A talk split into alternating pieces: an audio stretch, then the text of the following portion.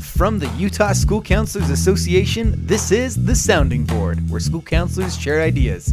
I'm Nate Webb, school counselor, USCA board member, and every week I'll be speaking with different counselors and professionals that will be giving us valuable information in our counseling world. We cannot wait for you to hear these ideas.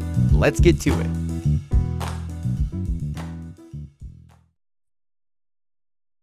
Welcome back, everybody, to the sounding board for the Utah School Counselors Association, and welcome to this month's segment of Starting Little, Ending Big with our wonderful elementary school counselors. We have here with us Gina James and Elise Hanson. Welcome, everybody, to the show. How are we doing today? Good. Thanks for having us. Yeah, that's great to be here. Yeah, heck yeah. So, today we're talking about bullying prevention, especially as it pertains to the elementary school level. Now, a lot of these principles, though, that we're going to talk about, I imagine they can bleed into any level of education, no matter where they're at. Like bully prevention is bullying prevention is bullying prevention. Yes. Totally So- agree with that.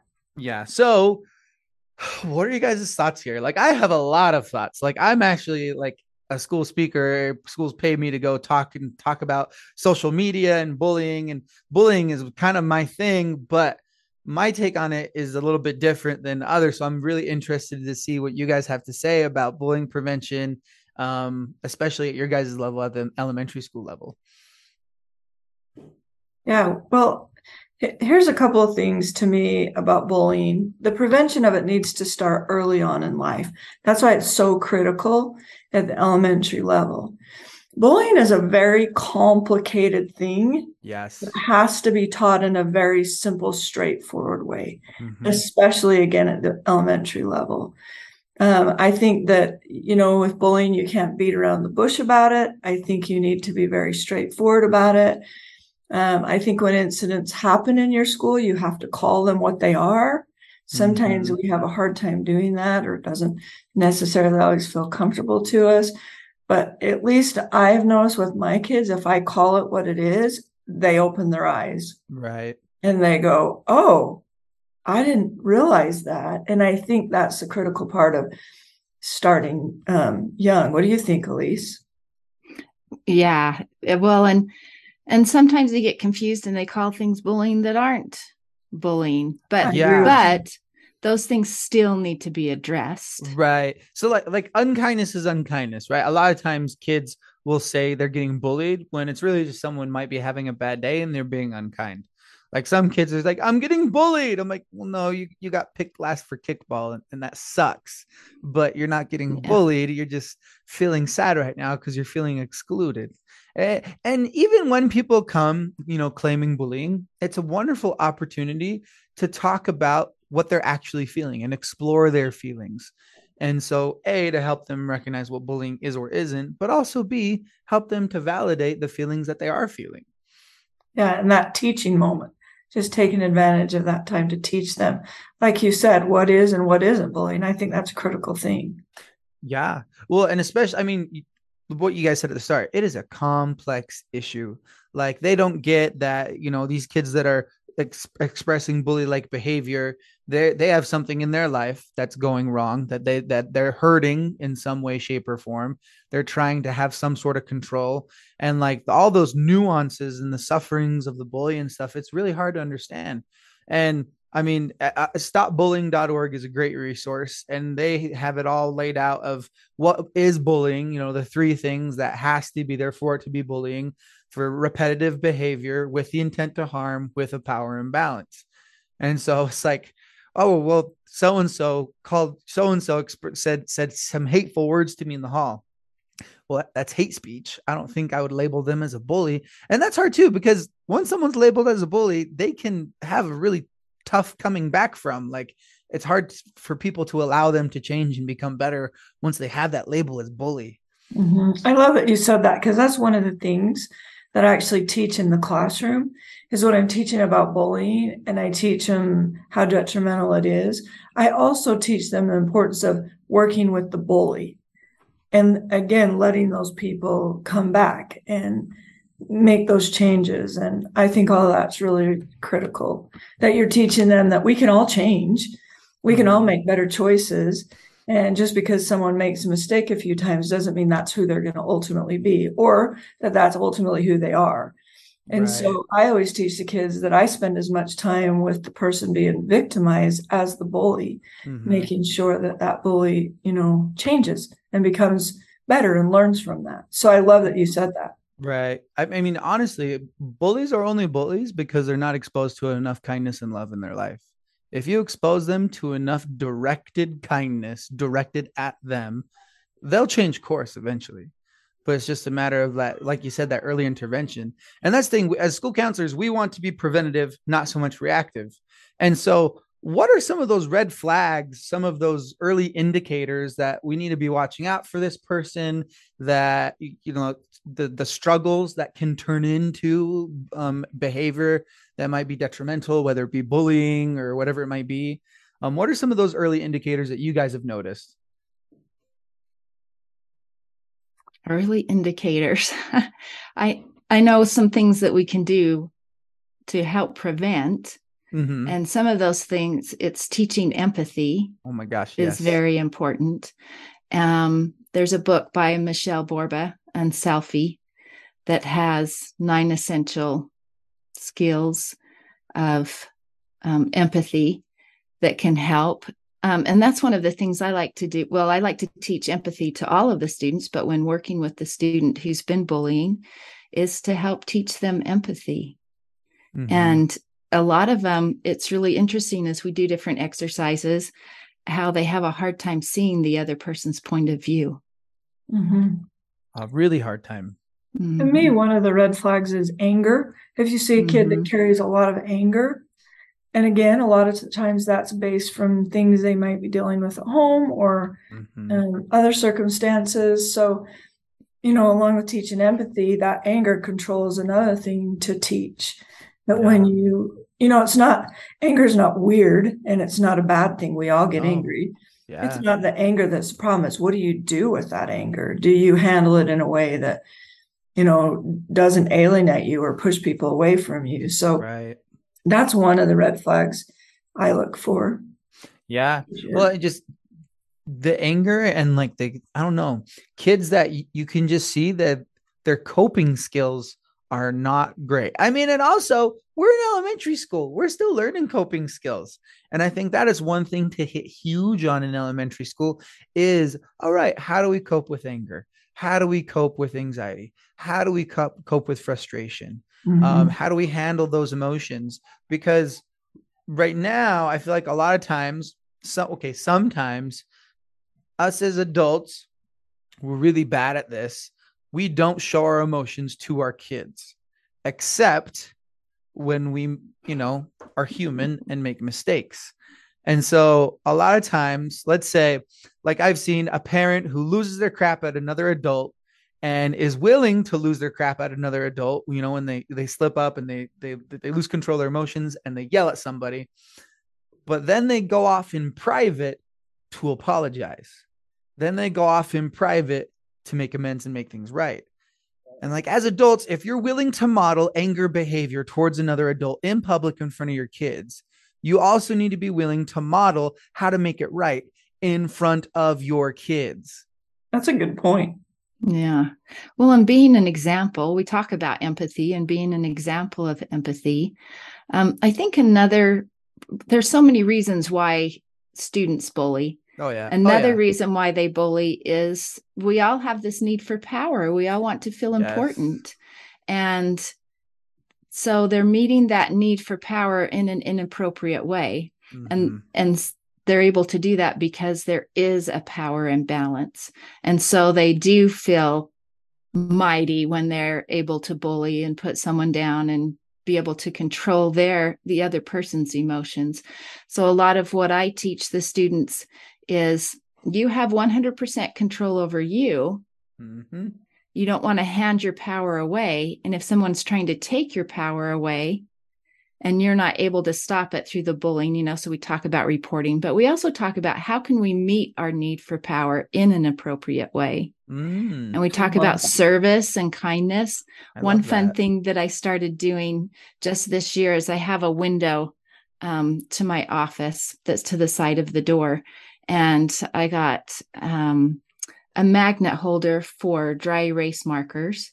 And the students can go and write kind thoughts um, to each other. And then when it, the window gets full, I erase it and they they write again. And just the other day, someone had written, "Be a buddy, not a bully." I love that. and kindness starts with that. you, and things like that. I just love to see what they write. Be nice. That's that's one they put a lot because that one's easy. But but every once in a while, you'll get a really good saying like, "Be a buddy, not a bully." Man, and that's, that's been awesome. fun. But it's a way for them to share with each other and send a kind message to one another. That's mm-hmm. profound. That is really profound. Mm-hmm. Well, I I I got that from somebody that presented at the Rural Schools Conference. well, well, that's what we're all about is yeah sharing and stealing ideas, and it's great. I think. Yeah. One thing I think also with kids is oftentimes when they come to school and they are, you know, um, trying to get power over their kids, oftentimes they don't have power at home. Yeah. And so you'll see them, you know, this is a way that they you know dump off some of those emotions and stress but just that whole emotional control is not something that we're automatically born with. We all have to work on emotional control. Oh yeah. So when i'm teaching my kids at school i always teach them about you know your iq is your school smarts but your eq your emotional intelligence is your people smarts yeah. which is how do you control your emotions? And you know how do you relate to people? And so like elise said just teaching all those basic skills sets them up for success later in their life. And oh oh yeah. Like yeah. like like their whole life. Um yeah. so i i listen to this guy called gary v. Uh, he he has lots of fun podcasts on business and different things. Anyway um but him and other business owners they talk about how they're more willing to fire somebody with a low EQ rather than a low IQ. That they will take someone who has a high EQ and high empathy and high kindness, they will rather hire that person over someone and, and have their talent be mediocre than someone who's a jerk, but they're a stud and they're great at what they do. Did like, you know the research actually backs that? Yeah, that yeah. When it comes to IQ and EQ, EQ will will overpower every time because those people skills are so powerful in all aspects of life. So I love that you said that. Yeah. So like teaching empathy as early as possible is going to set our kids up for success and also probably be the most actionable preventative thing that we can do to eliminate bullying culture from our schools. And then the, up comes the issue of okay, like no matter what, though, there's going to be unkind kids, right? There's always going to be opposition in all things. No matter how good our school culture is, there's always going to be someone who's hurting, someone who feels small, and they want to they they want to feel big, so they're going to make other people feel small. And so, how to how to help other people to stomp out bullying instead of us adults having to do it every single time, like teaching kids to be upstanders if they see something happening, not having the fear of retaliation, but having the courage to know that they have the strength in numbers, that they'll be backed up by their peers, having that mindset of, no, I can say something and people will listen. I think that's really important too. Mm-hmm. And I, I teach that. Oh, go ahead, Gina. No, go. I was just going to say, we definitely teach the upstander thing, and that the bystander or the upstander is the person with the power. Mm-hmm. The bully and the victim do not have the same amount of power as the upstander does. So, or the mm-hmm. bystander, yeah.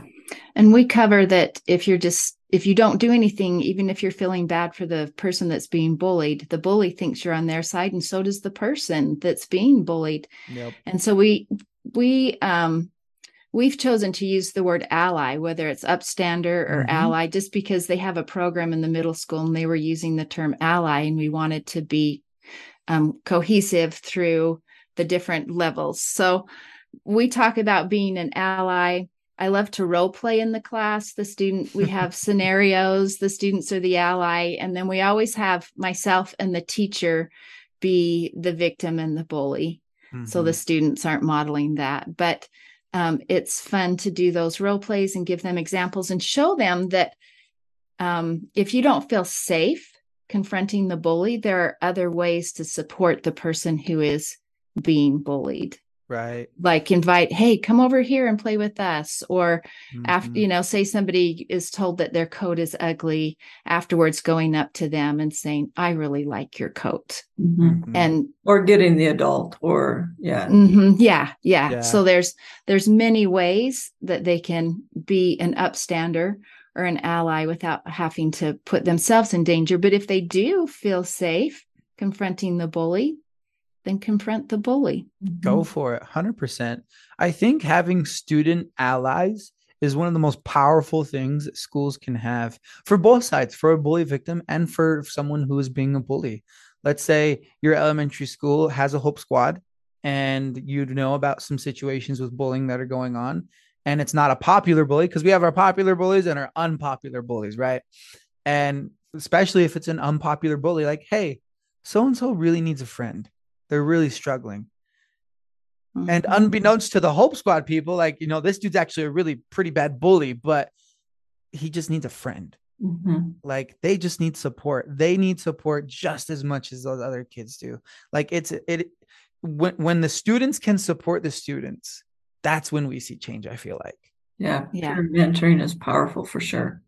And I I tell the the students who sees the bullying behavior who's more likely to see it the students or the teachers the students think it's the teachers so letting them know that hey bullies they're smart yeah. they know not to use that behavior in front of a teacher because we'll stop it we'll do something about it yeah. so they're going to be sneaky so you actually have more power to help stop that than we do but we've got to all work together and that's another thing is teaching the kids how to report Yes. Because if they if they come in from recess, the teacher's trying to get the class settled down and the student says, "So and so was mean at recess." That doesn't give the teacher enough information. So teaching the students how to report, when to report, who to report to, those things are all important. Yeah. Oh man, guys, this has been so fun. This is a conversation I am passionate about, and so this is this has been a really fun discussion. Um, before we wrap up, any closing or any tips or bits of advice you have for counselors that might be struggling with with bullying at, at any level? There's one thing I've done over the years is I've talked about sometimes I'll have a cookies with the counselor where the parents can come. And so I've covered how they can help their student handle bullying situations and also adding in teaching your children empathy Mm-hmm. And, and I send out a best practice parenting tip similar to that that talks about bullying. Oftentimes, when a kid comes home and reports bullying to a parent, a parent um, reacts very emotionally to that. Yeah, they, and so in my best practice parenting tip, it just talks about you know not reacting emotionally, but teaching them how to stand up to that and what they can do instead, empowering them to handle that instead of you know, when they see you react all emotional and upset, then they feel powerless. And the truth is, we don't want them to feel powerless. We want them to always know they can do something about their situations in life, no matter what they are. Mm-hmm. And so I love what Elise said is just helping parents understand that too, because um, bullying brings out a lot of emotions in people, oh, especially yeah. if it's their kids. So oh, yeah. handling that appropriately, I think, is a critical part of helping kids learn. Yeah. Counselors, parents, whoever's listening, you are the model for better or for worse. Yeah. And so any any opportunity you have for correction or t- a teaching moment is an opportunity for you to teach them empathy, even when you're handling a bullying situation where your perfect little angel is getting picked on. Mm-hmm. so I laugh when I saw a meme when the school counselor is telling a parent that their kid did something. It's like, oh no, my little Tommy is an angel. So was Lucifer. Sorry. Um, okay, I got a good kick out of that. Well, thank you guys so much. This is a, an amazing conversation. And thank you guys for listening to this month's segment of Starting Little, Ending Big. Hope you all have a fantastic day, and we'll see you on the next one.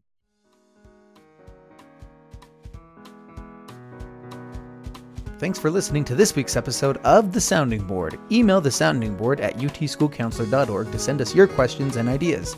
If you like our podcast, please rate and review our show. It helps other school counselors to find us. Links and additional information for any references from today's episode are in our show notes. Check out our website at utschoolcounselor.org where you can listen to past podcast episodes, register for any of our professional development opportunities, and become a member of the Utah School Counselors Association.